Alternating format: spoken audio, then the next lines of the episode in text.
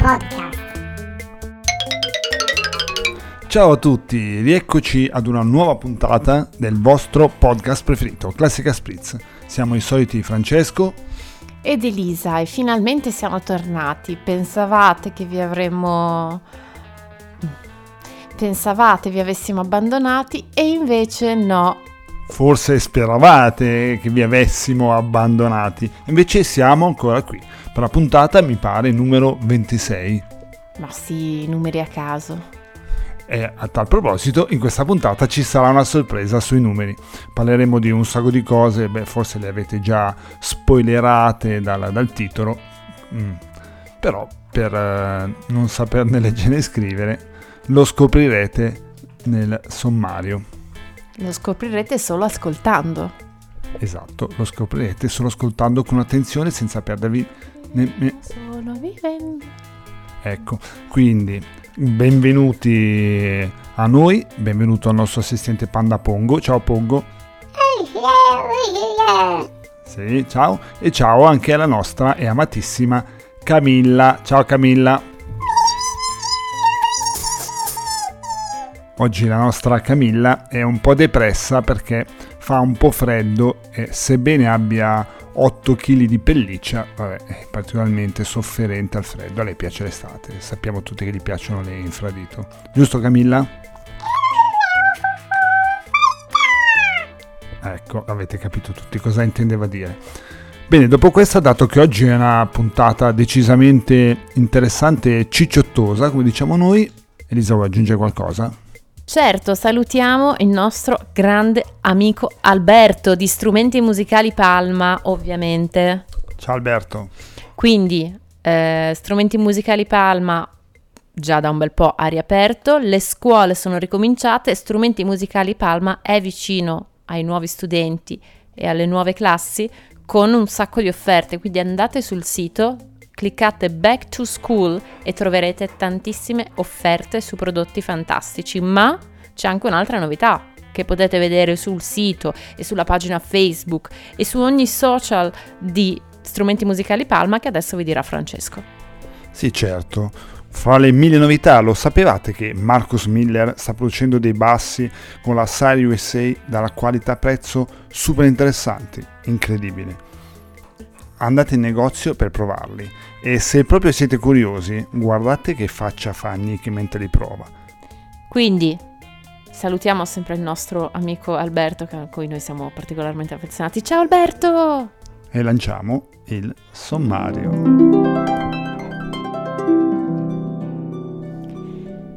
Scopriremo la musica di Nicola Agus, musicista e compositore con la sua New Age sarda.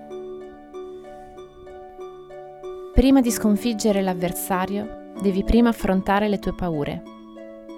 Questo è l'insegnamento di Mattia e Sara che ci parleranno della scherma. Daremo i numeri con una fiaba di Rodari.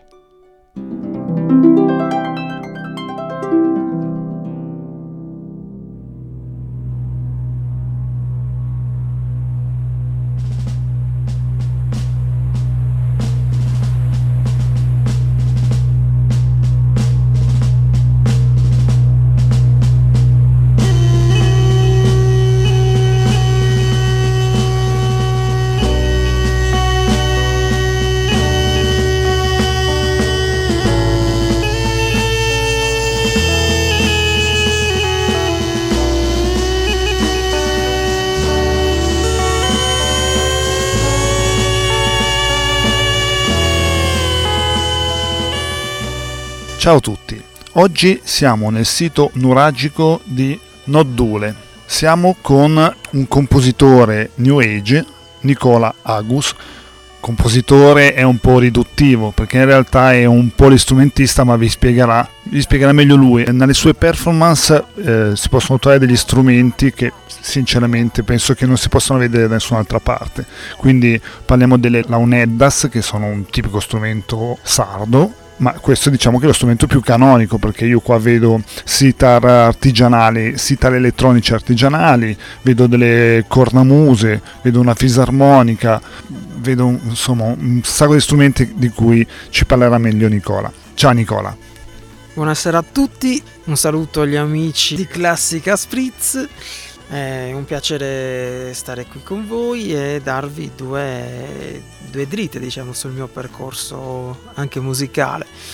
Hai visto diversi strumenti musicali come appunto cornamusa eccetera ma sono strumenti che fanno parte di un, di un, mio percorso che si chiama Un viaggio intorno al mondo in 80 strumenti dove eseguo la mia new age quindi i miei brani composti da me dove all'interno inserisco questi brani che sono costruiti proprio per questi strumenti che vengono da ogni parte del mondo e raccontano in versione di nuova era che cosa sono questi strumenti nel giorno d'oggi e non invece nel giorno di ieri all'interno di tradizioni eccetera. Quindi il mio percorso serve per dare una, una rivalutazione da parte di chi veramente si vuole affacciare anche al mondo compositivo per poterli sfruttare al meglio e poi soprattutto per farli divulgare per farli conoscere in una musica che anche nonostante è di nicchia perché la New Age è una musica di nicchia però è una musica che comunque possa anche se non è capitata a tutti, però intanto si può ascoltare tranquillamente e questi strumenti qua entrano poi a, a far parte di, di, di, questo viaggio sonoro e poi dentro di sé possono pensare ciò che, ciò che ritengono giusto. Eh, Nicola, dato che non tutti, cioè oddio, tutti hanno sentito parlare di New Age, ma non tutti sanno esattamente cosa sia, vuoi darci una spiegazione un po' più tecnica, un attimino più approfondita di cos'è la New Age? Certo, allora la New Age nasce uh, tra gli anni 60 e gli anni 70. Si ferma, diciamo, per uh, riprendere il, uh, questo intesa New Age come musica e non come filosofia, che sono un po' due mondi diversi perché la New Age a livello musicale nasce con l'incontro di un chitarrista jazzista all'interno della world music. La world music appunto sono gli esponenti principali come tutti ben conoscono Peter Gabriel e altri, gli altri musicisti, però la world music cosa ha fatto? È stato un uh, precursore nell'utilizzare uh, certe parti di determinate culture, le ha rielaborate e le ha fatte diventare più commerciali in modo da essere poi sentite ed apprezzate da tutti. Nella New Age invece si prendono certi aspetti, si rimodifica il tutto in una versione ancora più colta alla ricerca sia di un gusto musicale particolare, quello alla riscoperta anche della natura, perché si facevano i concerti proprio nei boschi. All'inizio anche i Pink Floyd hanno cercato una, una via di mezzo per poi diventare dalla New Age, sono diventati dei progressive e così via. Ma la New Age come la conosciamo noi si sviluppa appunto dagli anni, dagli anni 80 in poi e dove racchiude un mondo anche della, della cultura celtica, rielaborandola e basta pensare a McKennedy, a, a Enya e tanti altri compositori che hanno poi portato la New Age nelle nostre case, senza sapere magari che quella musica era New Age, però è entrata anche nelle musiche delle colonne sonore e soprattutto viene utilizzata nel campo cinematografico. Basta pensare una, una colonna sonora New Age moderna era la, era la colonna sonora del Gladiatore di Zimmer quindi ci siamo ascoltati la New Age magari senza nemmeno sapere di quello che si parlava.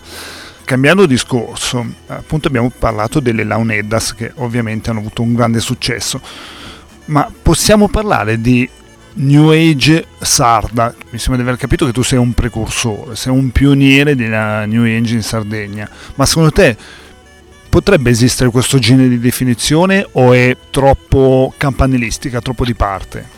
Sì, è un po' di parte, diciamo, perché il fatto sì che io sì, sono sardo, che mi interesso di New Age, logicamente la mia New Age va eh, per evadere, diciamo, dall'isolamento e per essere invece all'interno di, una, di un mondo globale ed esportare quello che per me sarebbe far conoscere appieno lo strumento, le Launeddas.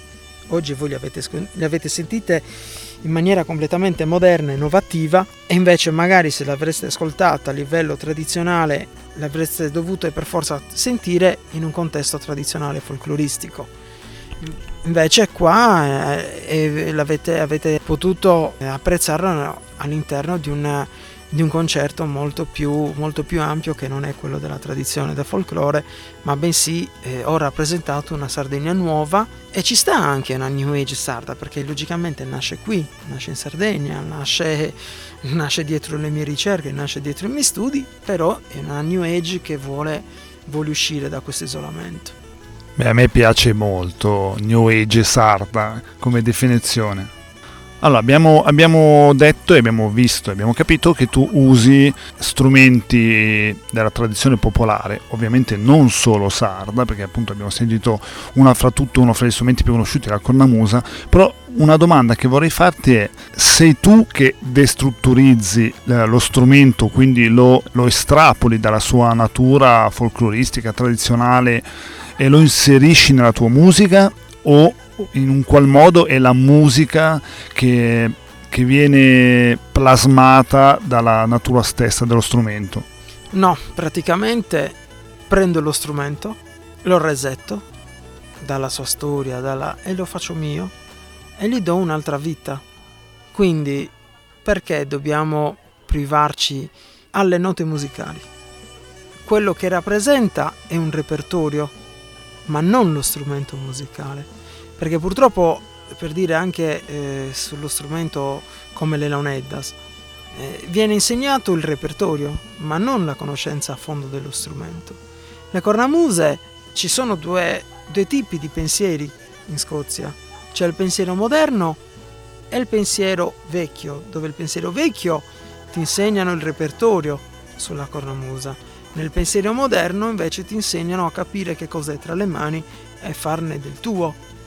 E infatti sono più andati avanti come cornomusicisti coloro che hanno avuto un pensiero più moderno perché sono stati inseriti in contesti più moderni e più alla portata della gente. E oggi si conoscono le cornamuse grazie a queste persone. Evia aveva collaborato per costruire una cornamusa elettrica. Fecero un brano loro scozzese riarrangiato in maniera popolare gli avevano fatto conoscere al mondo che in Spagna esisteva una gaita e che esisteva una cornamusa elettrica.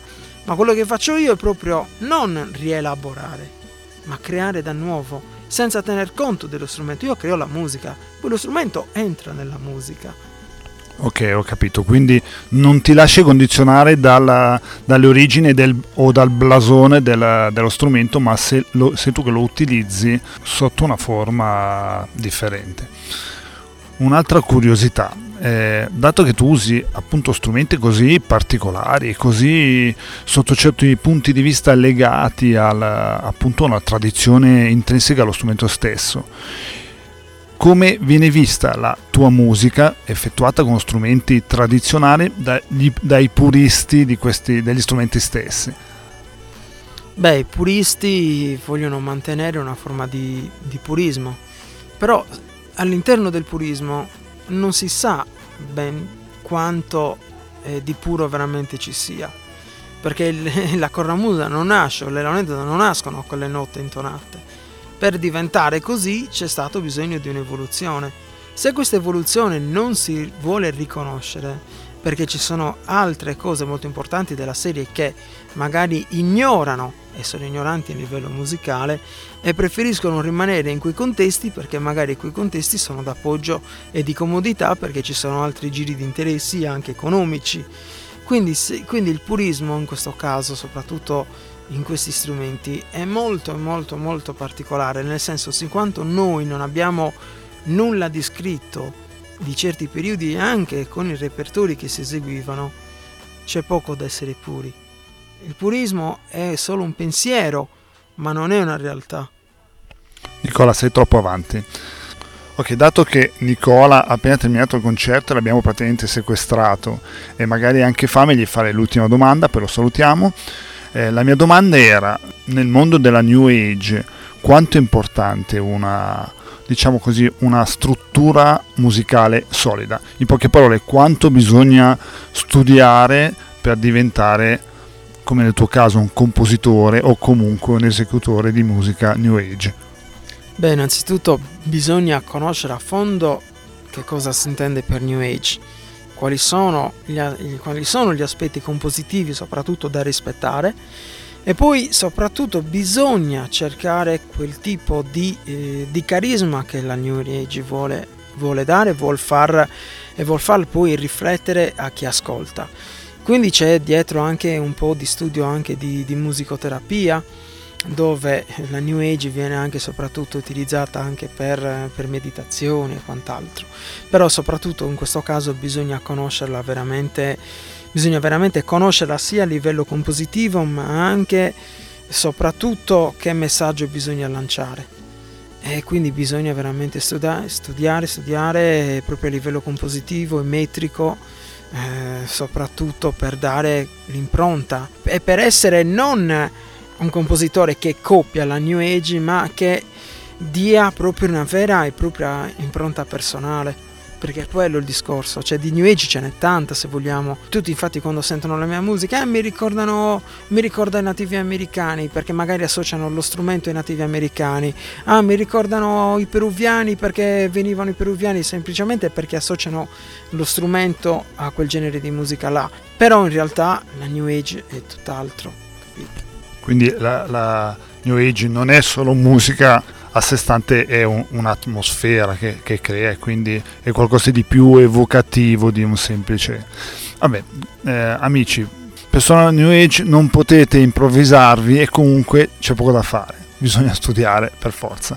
Ringraziamo Nicola, eh, vi invitiamo ad andare a, a visionare i suoi video su cui metteremo il link nelle note eh, in fondo al podcast e speriamo di risentirlo presto, magari per ulteriori delucidazioni in merito a questo mondo vastissimo che è quello della musica New Age. Grazie Nicola. Grazie a voi, è stato un piacere.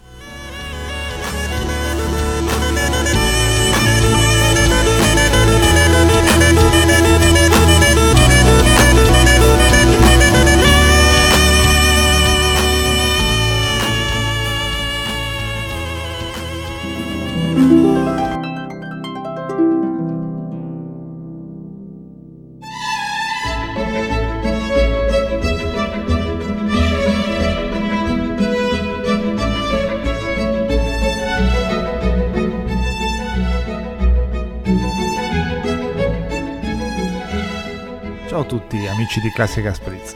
Oggi abbiamo come ospiti Mattia e Sara che ci parleranno di una delle più antiche discipline che hanno dato adito alla creazione di uno sport, ovvero la scherma. Ciao Mattia. Ciao. Ciao Sara. Ciao. Volete, ci volete parlare un po' di voi? Allora, noi siamo una coppia nel lavoro e nella vita di tutti i giorni abbiamo una nostra sala scherma a Milano e siamo purtroppo e per fortuna degli schermidori da praticamente da sempre, io personalmente da 5 anni. Eh, sì, noi ehm, diciamo che abbiamo un trascorso nazionale, nella nazionale italiana eh, con cui abbiamo fatto tante gare internazionali e nazionali e, e poi ci siamo, siamo passati dalla, dall'altra parte che è quella del magistrale, diciamo, eh, per insegnare e portare i ragazzi, i bambini a questa disciplina che insomma ci ha regalato tanto tutta la vita, ecco. Ma questo non vuol dire che avete appeso la spada al chiodo, vero? No, assolutamente, diciamo abbiamo appeso la divisa, ci siamo messi quella, abbiamo tolto quella da atleta, abbiamo messo quella da maestri e ci siamo immedesimati un po', quindi dall'altro lato e abbiamo iniziato a capire quello che prima non capivamo da atleti. Ecco. Eh, immagino, così, è così un po' per tutte le attività. Io direi partiamo direttamente con delle delucidazioni su chi non ha mai sentito parlare di, di scherma come ad esempio Elisa che per lei la scherma è un modo di cucinare la carne. Non, adesso non c'è, però so cosa potrebbe dire. Eh, parliamo un po' di, di scherma. Eh, c'è questa confusione fra la spada, il fioretto, la sciabola. Riuscite a darci qualche delucidazione in merito? Quali sono le differenze? Ah, allora, assolutamente. La maggior parte della gente ci chiede: ma fai fioretto o scherma? Insomma, come se fossero delle malattie. esatto, cose strane. Allora, no, la scherma ha tre armi. Tre armi sono la spada, il fioretto e la sciabola e hanno un'origine storica sostanzialmente. La spada deriva dal classico duello, quello che oggi si, si pensa si, chiede, si dicesse al primo, all'ultimo sangue, in realtà era il primo sangue, infatti... Da eh, questo la divisa bianca, la divisa se- che bianca. vedeva insomma il primo sangue. Quindi a, derivando proprio da questo, nella spada non esiste un regolamento se non quello classico del fair play, insomma, e si può colpire ogni parte del corpo del nostro avversario, al punto al primo sangue perché nell'epoca dei duelli anche una ferita alla mano poteva diventare poi fatale infettandosi eccetera eccetera. Il fioretto è una conseguenza di, di, questo, perché quando i duelli sono diventati all'ordine del giorno hanno detto, beh, forse forse alleniamoci, così siamo un po' più preparati. Non ci ammazziamo tutti così. esatto. E quindi è nata le prime scuole e c'era un, um, un gruppo di, uh, di, di atleti, se possiamo chiamarli così, di duellanti, che attaccavano, l'altro gruppo si difendeva e ci si allenava a colpire i bersagli vitali, quindi la zona del petto se vogliamo, polmoni e cuore. E da qui proprio nasce il fioretto moderno, quindi con eh, un, quella che è chiamata la convenzione, ovvero a priorità di attacco, quindi chi appunto attacca, e, e c'è un bersaglio valido che è quello del tronco.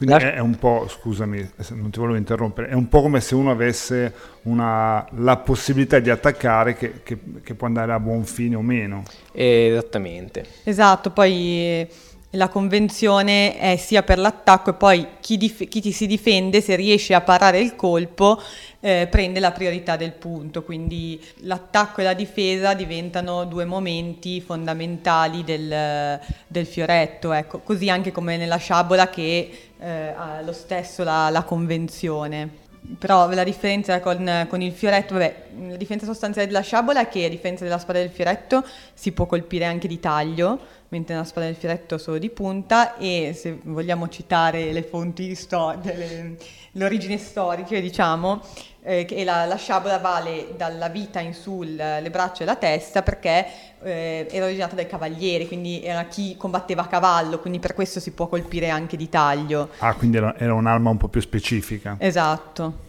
Ok, secondo voi quali sono le particolarità che deve avere uno schermidore?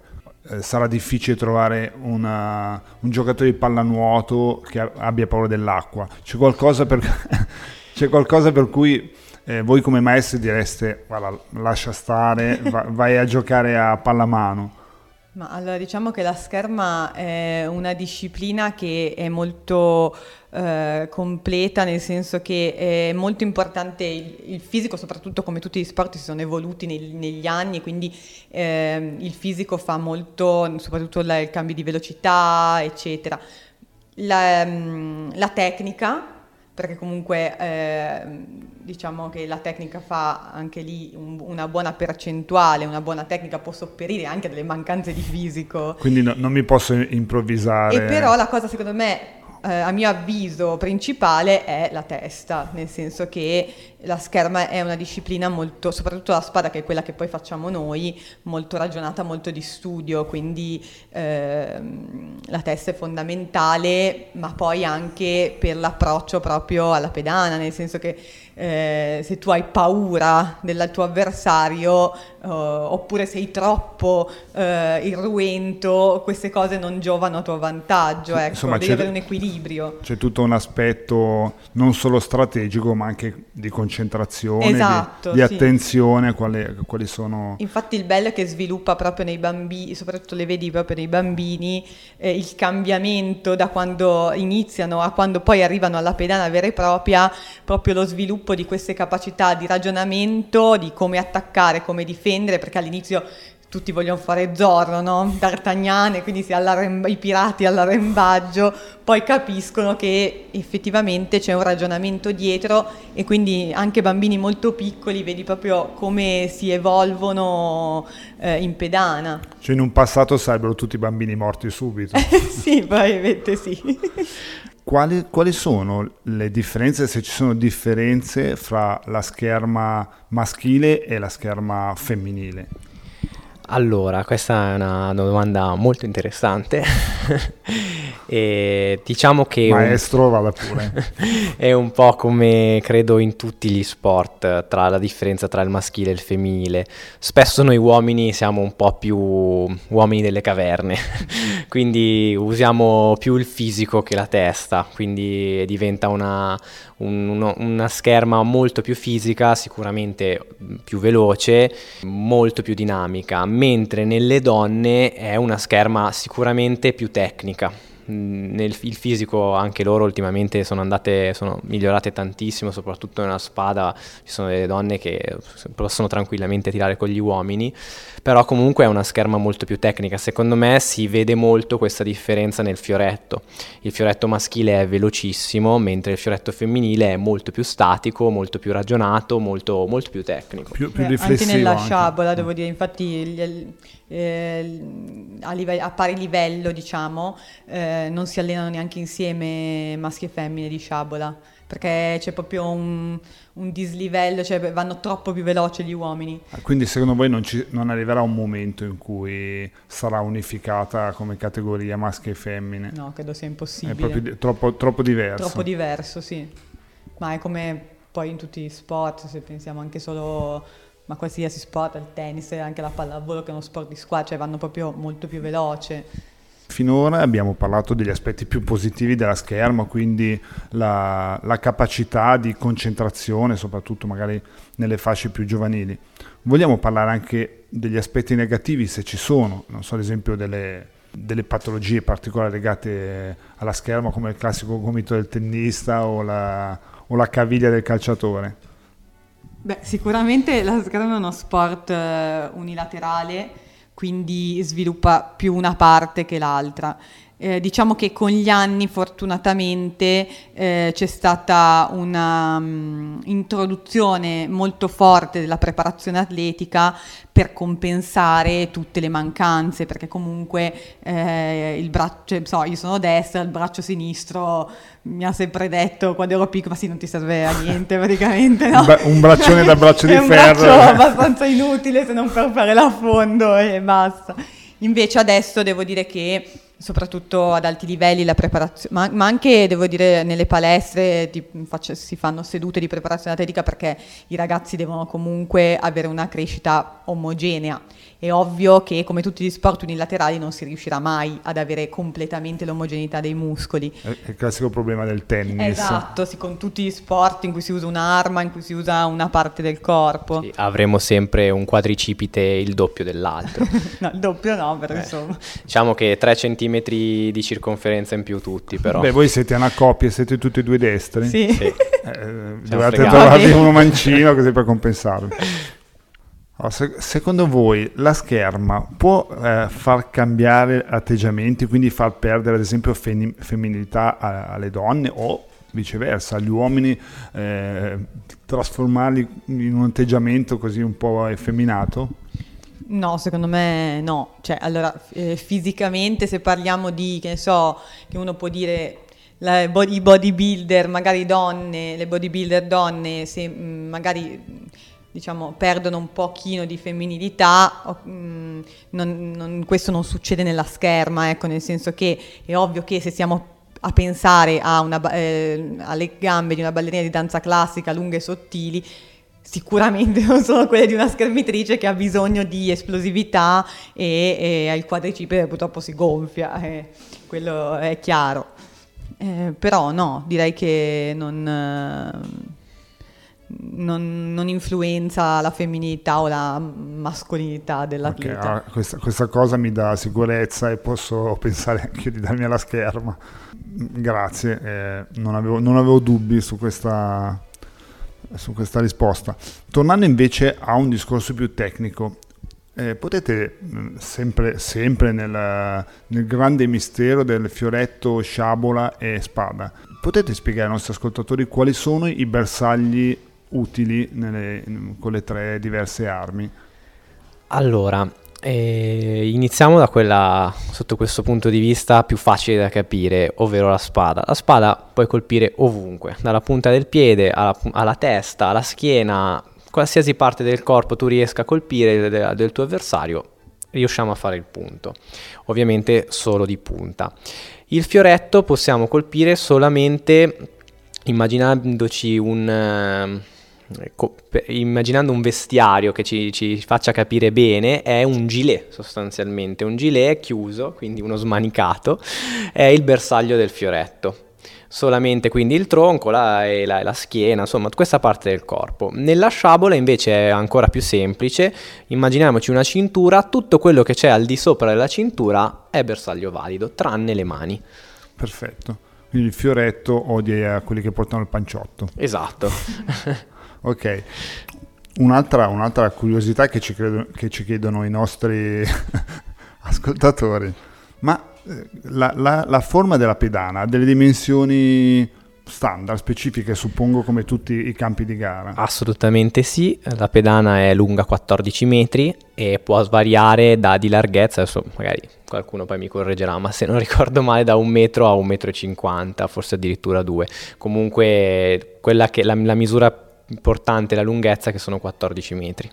E invece que- quel filo che si vede fuoriuscire come una coda di un, di un procione insecchito, cos'è? Allora, la nostra coda è un, uh, è un contatto elettrico, banalmente, che credo che nel giro dei prossimi anni scomparirà, perché oramai stiamo diventando tutti wireless ed è un cavo sostanzialmente che, mh, mm, che, ci passa addirittura all'interno della nostra giacca con un altro... Da scosse comunque. Non da scosse, non vi preoccupate. no, non sono 220 volt. No, no, passa all'interno con un altro cavo che noi chiamiamo passante della nostra giacca e si attacca alla spada, al fioretto, alla sciabola perché deve fare contatto sostanzialmente. Quando poi andiamo a fare punto, che si illuminano le lucine, per quanto riguarda la spada e il fioretto, sulla punta c'è un bottoncino che si schiaccia, chiude il circuito e fa accendere la lampadina mentre nella sciabola il circuito si chiude nel momento esatto in cui la lama va a contatto col bersaglio valido che è, è elettrificato anche esso, quindi è un altro giubbetto, quel giubbetto argentato che vediamo che hanno sia fiorettisti che sciabolatori.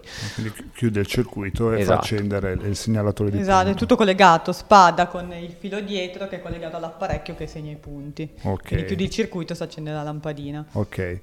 Ma, ma eh, molto spesso si, si sente parlare di di scherma come, come sport. Secondo voi è, è, meramente uno sport o è rimasto un vessillo di, comunque di una, di una disciplina appunto finalizzata in qualche modo alla sopravvivenza e alla, e alla vita stessa? Ma credo che oggigiorno è quasi a tutti gli effetti uno sport, nel senso rimane la disciplina, rimane se vogliamo questa quest'area di nobiltà, di storia, però siamo uno sport a tutti gli effetti, eh, oramai anche a mio avviso purtroppo si sta incrementando tanto la parte fisica, forse un po' anche a discapito della parte tecnica, quindi anche le grandi scuole di scherma, non solo italiane ma europee, un po' si stanno perdendo perché si punta un po' cioè si è un po' capito, giusto o sbagliato che sia, che se sei due metri e vai a 190 km orari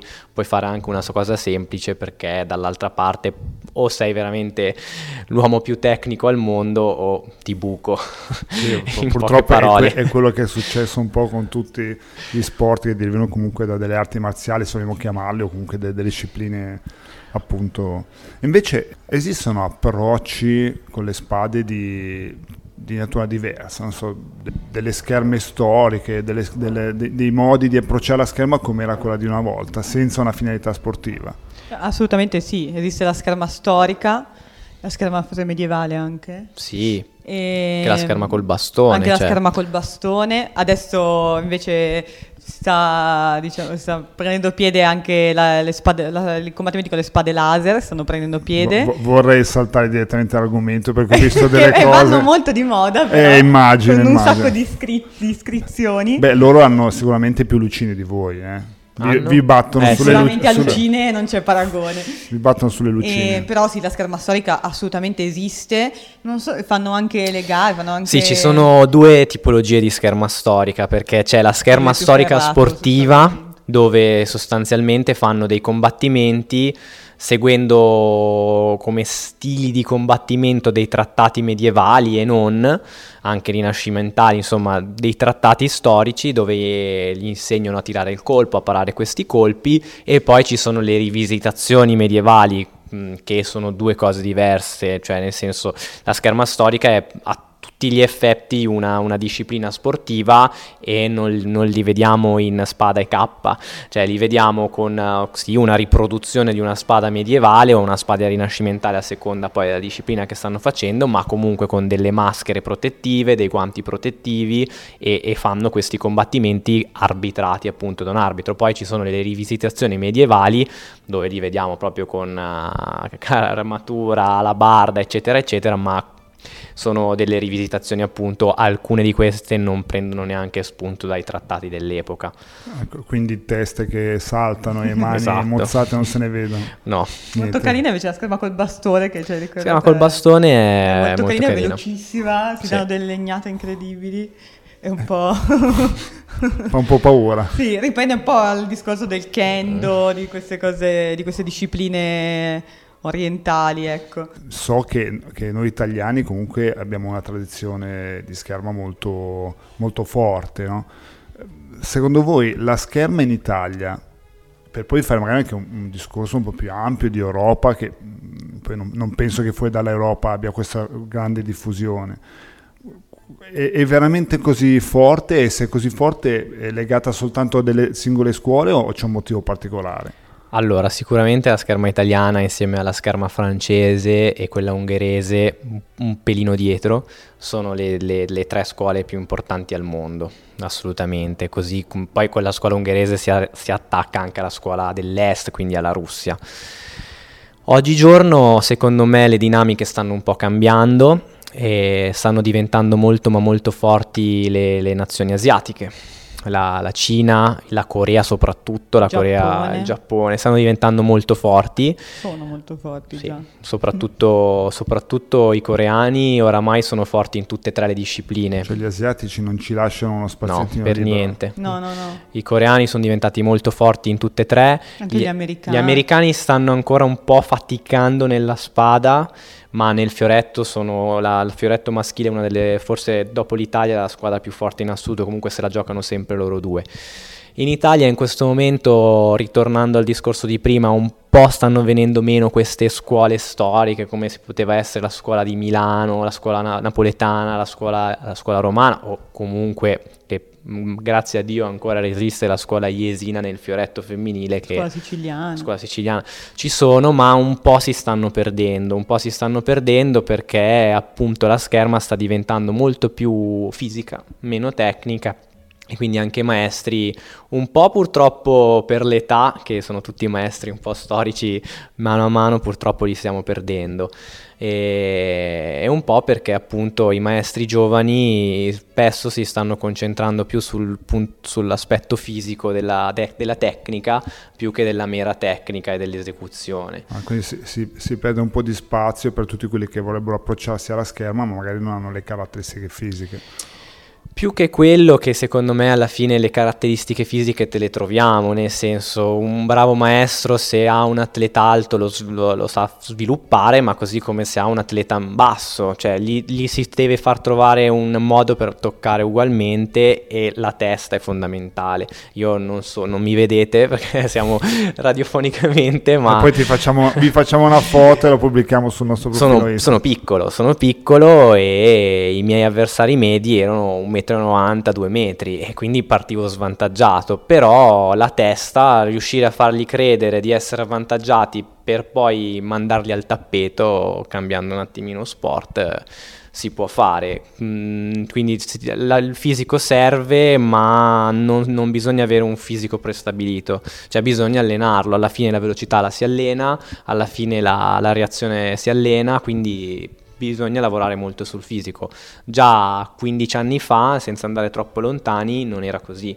C'era una scherma molto più tecnica, molto più visiva, molto più, più bella, soprattutto per noi addetti ai lavori, perché vedevamo tanto. Oggi è una scherma molto più immediata, cioè paragonandola magari al calcio che la gente riesce a capire meglio, un tempo facevamo una scherma piena di passaggi, di aperture. Alla, alla brasiliana. Esatto, così. oggi è quasi un aspetto per uh, subito verticalizzare e buttare la palla in rete. Ho capito, chiarissimo. È un po' come il discorso Federer-Nadal, no? Esatto. Uno tutto molto fisico, l'altro molto tecnico, quindi si sta, si, si sta, concentrando sulla parte un po' più fisica, però devo dire che in realtà, la diffu- tornando alla domanda, la diffusione della scherma è in tutto il mondo, cioè ormai penso non ci siano nazioni, forse, forse in Africa, africane sicuramente. Eh, non c'è grande diffusione, ma per il resto un po' per, anche perché tanti maestri europei sono emigrati e quindi mm, facendo i commissari tecnici delle varie nazionali, dal Qatar eh, alla Russia, alla Cina, alla Corea, quindi eh, ai- hanno aiutato queste scuole a crescere, e ad essere competitive. Ma secondo, secondo voi c'è spazio per, un, per uno sviluppo, un ulteriore sviluppo della scherma o è, è, arrivato, cioè è siamo già a un livello che non si può superare, che non, che non, non si può andare No, oltre. secondo me si può ancora andare avanti, c'è Se molto tu conti spazio. che in Italia, già solo in Italia, ma negli, negli ultimi anni sono nate palestre di scherma come funghi. Come funghi praticamente veramente.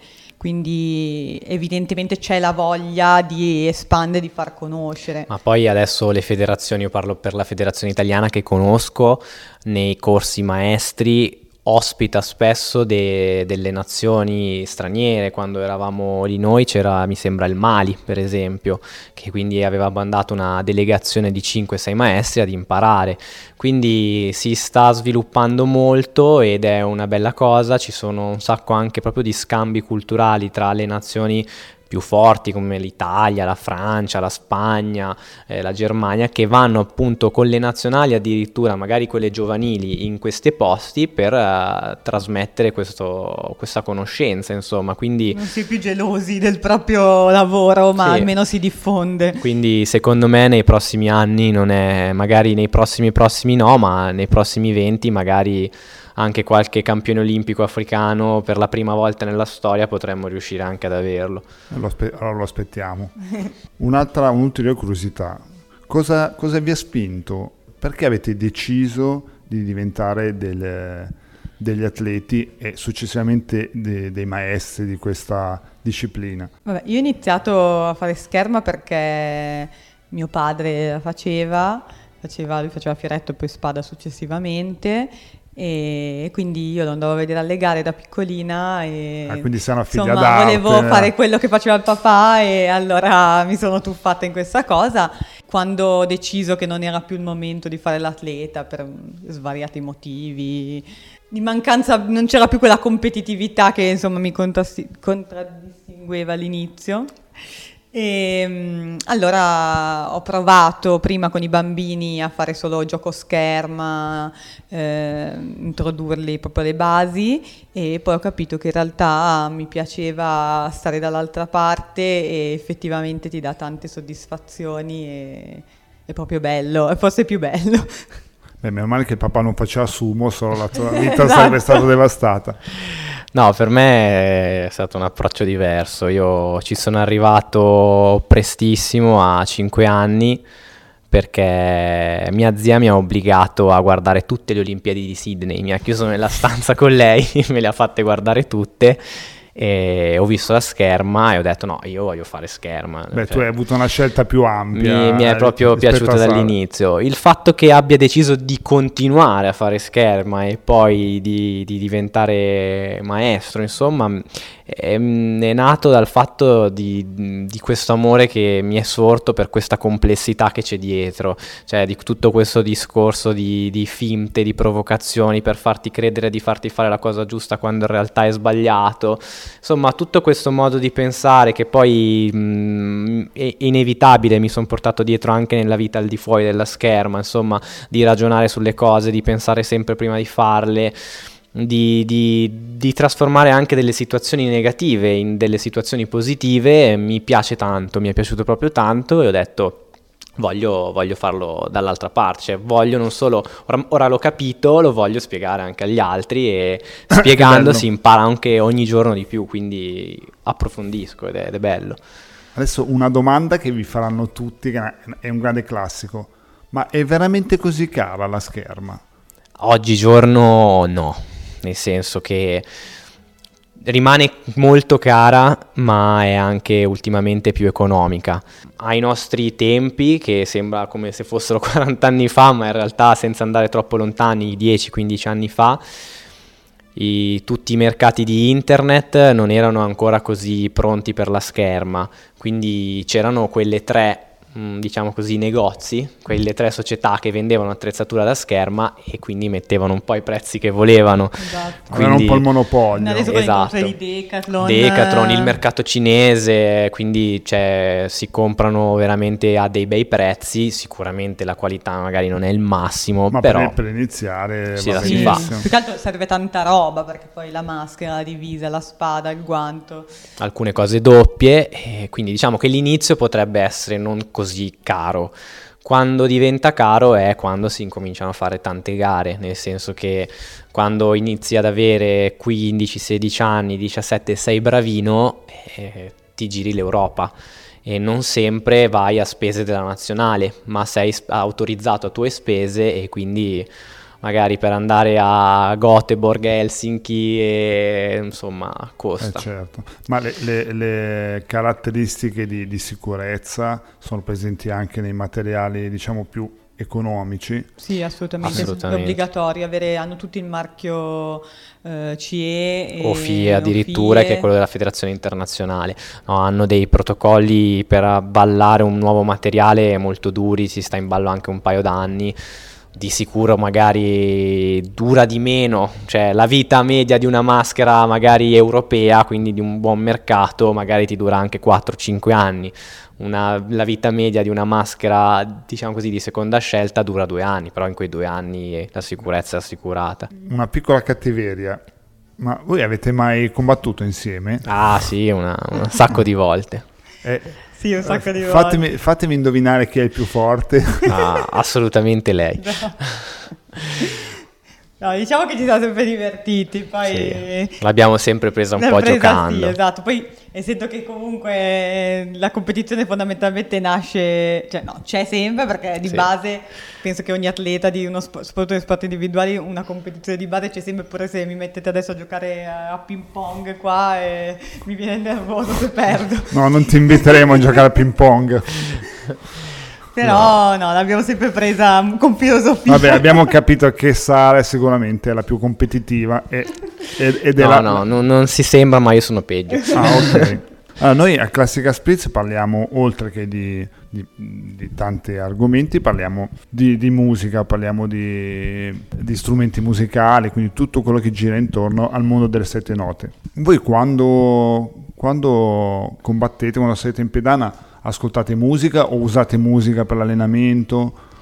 Allora, eh, come la, una buona parte di sport è vietato ascoltare la musica durante gli assalti, quindi nonostante alcuni nostri atleti e anche noi da atleti ogni tanto avremmo voluto metterci le cuffiette in allenamento mentre tiriamo, non l'abbiamo mai fatto fare e non, fa- non l'abbiamo fatto perché non, poss- non potendolo farlo in gara non aveva senso. Di sicuro nelle fasi di riscaldamento pre-gara la musica penso sia parte integrante di ogni sportivo al mondo, quindi l'abbiamo sempre ascoltata, io parlo per me, non so Sara cosa... Ti aiuta a concentrarti, cioè a estraniarti dall'esterno. Ma c'è, c'è, qualcosa in particolare che ascoltatevi dalla Mi carica? Mi vergogno a dirlo cosa ascoltavo prima delle gare perché ascoltavo... Eh, adesso lo dico. Una canzone di Mulan.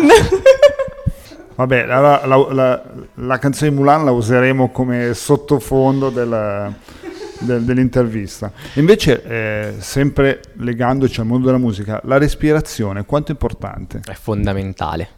È veramente fondamentale e mm, in Italia abbiamo iniziato a farlo da poco nei, ad altissimi livelli e neanche tutti quelli ad altissimi livelli lo fanno mentre nel resto del mondo lo fanno già da un po', soprattutto gli asiatici, perché sotto sotto tutto il punto di vista di preparazione fisica, quindi anche respirazione, sono dieci passi avanti a noi. E è fondamentale, bisogna, perché è uno sport un po' atipico anche da questo punto di vista, perché noi abbiamo una giornata di gara, che è proprio una giornata, si inizia la mattina alle 8 la gara, quindi dalle 7 riscaldamento e magari la finale ce l'hai alle 21, quindi cioè, è, è, logorante, però gli assalti durano 9 minuti. E in questi 9 minuti non è che sono 9 minuti a pieno, magari hai 30 secondi di studio e 3 secondi di azione fulminea, quindi la respirazione è importante e respirare bene è fondamentale. Sotto la maschera non è semplice comunque. Cioè, bisogna saper gestire l'apnea quando serve, riuscire a non stare in apnea invece quando non serve, insomma, non Quindi è facile. È, è, un aspetto decisamente importante. Voi avete dato, avete dato un nome alle vostre spade? No, io no, sinceramente. Ah, io, perché... io sì, ovviamente. Insomma, non si poteva non. Fai outing. Eh, eh. Farò outing, non c'è problema. Da fan del Signore degli Anelli sarò molto banale, ma la mia si chiamava Anduril e l'altra Narsi, quindi va bene e, così. E poi a fondo della, della, puntata metteremo tutti i link per, con le foto della, della spada di Mattia. Beh, quindi per, per concludere, vogliamo fare un, un sunto e raccontare così a ruota libera perché eh, fare scherma, perché iniziare um, a far praticare la scherma a un bambino o perché eh, iniziare anche da adulti a, a fare scherma. Sì, eh, diciamo sì, la scherma effettivamente non ha età, si può iniziare a tutte le età, c'è pure proprio anche gli adulti che a volte eh, vengono e dicono ah io ho sempre voluto da bambino fare scherma poi non, non, mi ci hanno mai portato. E gli diciamo ma puoi iniziare c'è proprio addirittura un circuito che si chiama master mm, che ormai c'è in tutti gli sport legato proprio all'età adulta. Invece per i bambini perché fare scherma? Perché comunque eh, secondo me la scherma ti dà tanto nel senso che è una disciplina che quindi ti dà anche un senso di, cioè, delle regole di comportamento, di mm, rispetto dell'altro e ti aiuta a sviluppare le capacità anche mentali di ragionamento veloce e soprattutto sembra una cosa non scontata, secondo, cioè una cosa non scontata secondo me, che ti mette a confronto con te stesso, perché quando sei da solo sulla pedana, eh, con un'altra persona davanti, ehm, viene fuori proprio la parte del tuo carattere di come affronti una situazione complicata. Eh, c'è, c'è, chi ha paura, c'è chi eh, non ce l'ha per niente, c'è chi è più riflessivo, cioè viene proprio fuori l'aspetto del tuo carattere. Secondo me questa, questa cosa è una cosa bellissima perché ti mette proprio di fronte a come sei non e puoi migliorare. Non ti puoi nascondere dietro la squadra. Non ti puoi nascondere, esatto. Addirittura invece ci, eh, il fatto della maschera rende i bambini meno timidi, cioè anche quelli più timidi, quando si mettono giù la maschera si trasformano, perché gli togli la timidezza, forse non avendo proprio il faccia a faccia, perché anche l'avversario ha la maschera, quindi non ti guardi proprio negli occhi, quindi puoi sviluppare quella parte di carattere che eh, altrimenti non... Non avresti. Anche, anche, se adesso ho visto che si stanno diffondendo queste maschere col plexiglass. No, le hanno no ormai le hanno eliminate. Ormai le hanno eliminate. È successo sì, un sì. brutto incidente un, ormai dieci anni fa e le hanno... No, no ma anche, anche perché erano... Oh, a mio avviso erano orribili. Sì, erano orribili, no, terribili e pericolosissime, per fortuna le hanno abolite. Sì. Comunque lo consiglierei.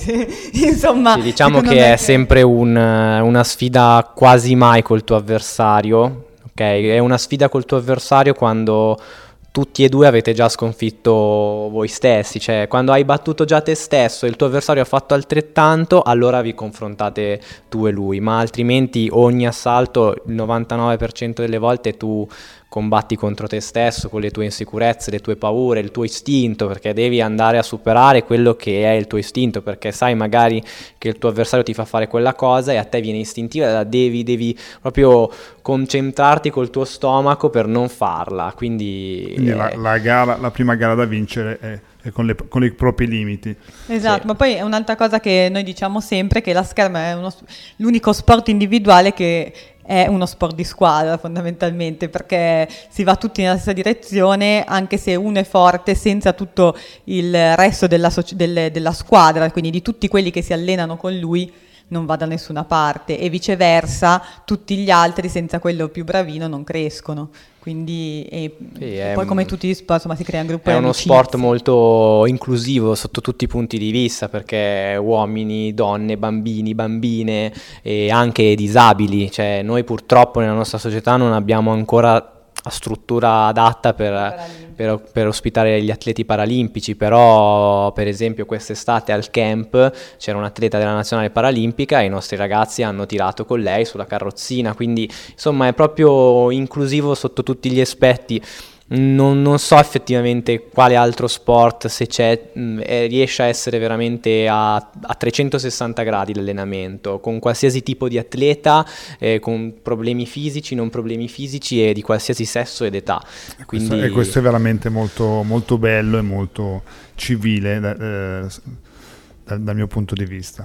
Beh, io vi ringrazio tantissimo per, per essere stati qui con noi. Grazie a te. Eh, Grazie. siete davvero molto carini, molto gentili. Volete darci indicazioni su come venirvi a trovare, venire magari a provare? A...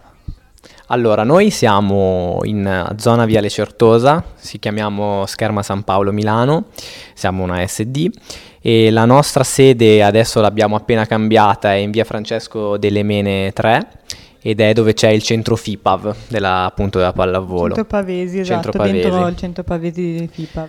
E siamo lì, siamo aperti dal mercoledì al venerdì, dalle 17 alle 20. Per qualsiasi cosa cercateci su internet, ci sono i nostri recapiti e vi Che, aspettiamo. che poi metteremo nei link e ovviamente citofonare ore pasti. Esatto, Grazie Mattia grazie. e grazie ancora a Sara. Grazie a te. Ciao. Ciao.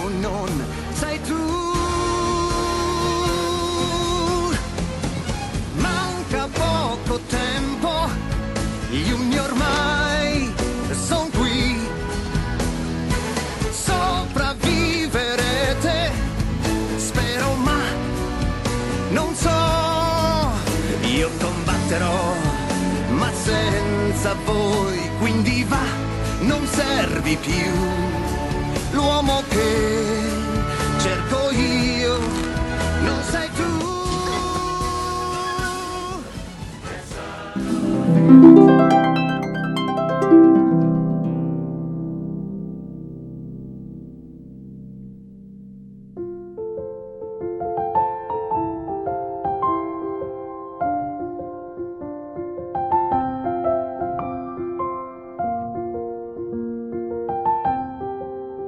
A inventare i numeri. Inventiamo dei numeri? Inventiamoli, comincio io. Quasi 1, quasi 2, quasi 3, quasi 4, quasi 5, quasi 6. È troppo poco, senti questi. Uno stramiglione di biliardoni, un ottone di millantoni, un meravigliardo e un meraviglione. Io allora inventerò una tabellina. 3 per 1 Trento e Belluno, 3 per 2 bistecca di bue, 3 per 3 latte caffè, 3 per 4 cioccolato, 3 per 5 male lingue, 3 per 6 patrizi e plebei, 3 per 7 torta a fette, 3 per 8 piselli e risotto, 3 per 9 scarpe nuove, 3 per 10 pasta e ceci. Quanto costa questa pasta? Due tirate di orecchi. Quanto c'è da qui a Milano? Mille chilometri nuovi, un chilometro usato e sette cioccolatini. Quanto pesa una lacrima? Secondo, la lacrima di un bambino capriccioso pesa meno del vento, quella di un bambino affamato pesa più di tutta la terra. Quanto è lunga questa favola? Troppo. Allora inventiamo in fretta altri numeri per finire. Li dico io alla maniera di Modena. Unci dunci trinci, quara quarinci, miri miminci, un fandes. E io li dico alla maniera di Roma. Unzi, donzi, trenzi, quale qualinzi, mele melinzi, riffe, raffe e dieci.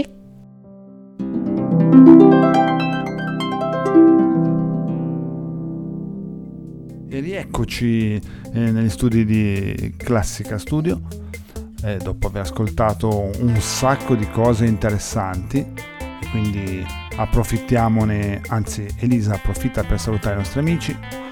Assolutamente, quindi salutiamo e ringraziamo Mattia e Sara, atleti e insegnanti di questa fantastica disciplina che è la scherma. Ringraziamo e salutiamo nella nostra terra sarda sperando che eh, con questo Covid comunque lui sia riuscito anche a fare concerti in giro per il mondo glielo auguriamo tantissimo. Salutiamo Nicola Agus e vi consigliamo, vi suggeriamo di andare a sentire, comprare, scaricare le sue fantastiche musiche, oltre che come vi hanno suggerito Mattia e Sara, fare un salto nella loro palestra. Così ascoltate un po' di musica e poi andate a fare scherma. Anzi no, prima andate a fare scherma e poi... E in mezzo vi leggete una bella fiaba di Rodari. E poi se vi viene voglia di suonare, avete bisogno di qualsiasi cosa, andate pure dai nostri amici di Strumenti Musicali Palma. Cara Elisa, io non posso nasconderti che ho sempre amato la scherma, ho sempre desiderato tenere una spada in mano. Quando ero piccolo avevo sempre voglia di, di vestirmi da zorro a carnevale, mentre vabbè, mia madre mi vestiva sempre da, da mina, non so come mai. Perché a carnevale ogni scherzo vale. Cioè, mi, dai, mi stai dando dello scherzo dalla natura? No. Poi mi guardavo sempre i film di K e Spada e, e sognavo di fare il, Vabbè, il moschettiere. non- Te l'abbiamo chiesto? Cioè questo non è vi presentiamo Francesco, eh? Ah, è un, è un altro, un altro podcast. scusa, ho sbagliato podcast. podcast, eh, Va bene, ok. Niente, allora direi che possiamo parla- passare alla- al momento meno ambito della- dell'episodio, che è la- l'orribile barzelletta di Pongo, a cui si aggiungerà la tremenda barzelletta di Camilla. E come ogni puntata ci sarà la gara fra quale sarà la, la barzelletta più brutta. Diciamo che i nostri amici che ci ascoltano stanno cominciando a decretare qual è il vincitore che vi faremo sapere a breve. Quindi cominciamo con, sempre per galanteria, rimanendo in tema di scherma, cominciamo con la nostra Camilla. Camilla, sei pronta? Eh sì, la sua gioia traspira da ogni pelo. Vai Camilla.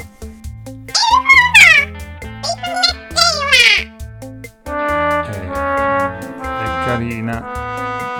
Condividiamola con il nostro ascoltatore Elisa Traduci. Fantastica, fantastica.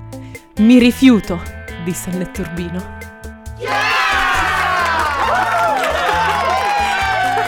La, la sensazione di freddo che in questo momento mi, mi sta attraversando non penso sia dovuto alla cattiva stagione, ma alla barzelletta di Camilla che, eh, che come al solito non ci, non ci delude mai, è decisamente orribile.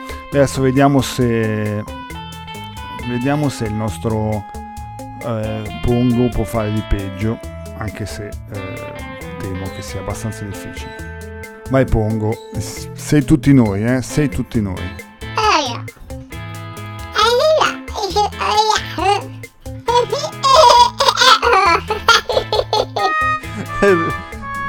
Bravo Pongo, questa, questa è veramente bella. Che cosa fa un gallo in chiesa? Il chicchirichetto. Faceva più ridere che la camera. No, ok, dipende molto più bello. Va bene, eh, anche in questa circostanza, dato che ci siamo un po', come dire, tirati lunghi, è il triste momento di salutarci. Salutiamo ancora tutti, e grazie Mattia, grazie Nicola, grazie Sara, grazie Alberto, eh, grazie Pongo, grazie Camilla. Seguiteci sui nostri, sui nostri social, Facebook, Instagram, il sito www.classicastudio.it. e alla prossima puntata. Ciao e grazie di tutto. Ma non capisco perché io debba sempre dire solo i i social. Ciao a tutti amici! Classica Spritz. il podcast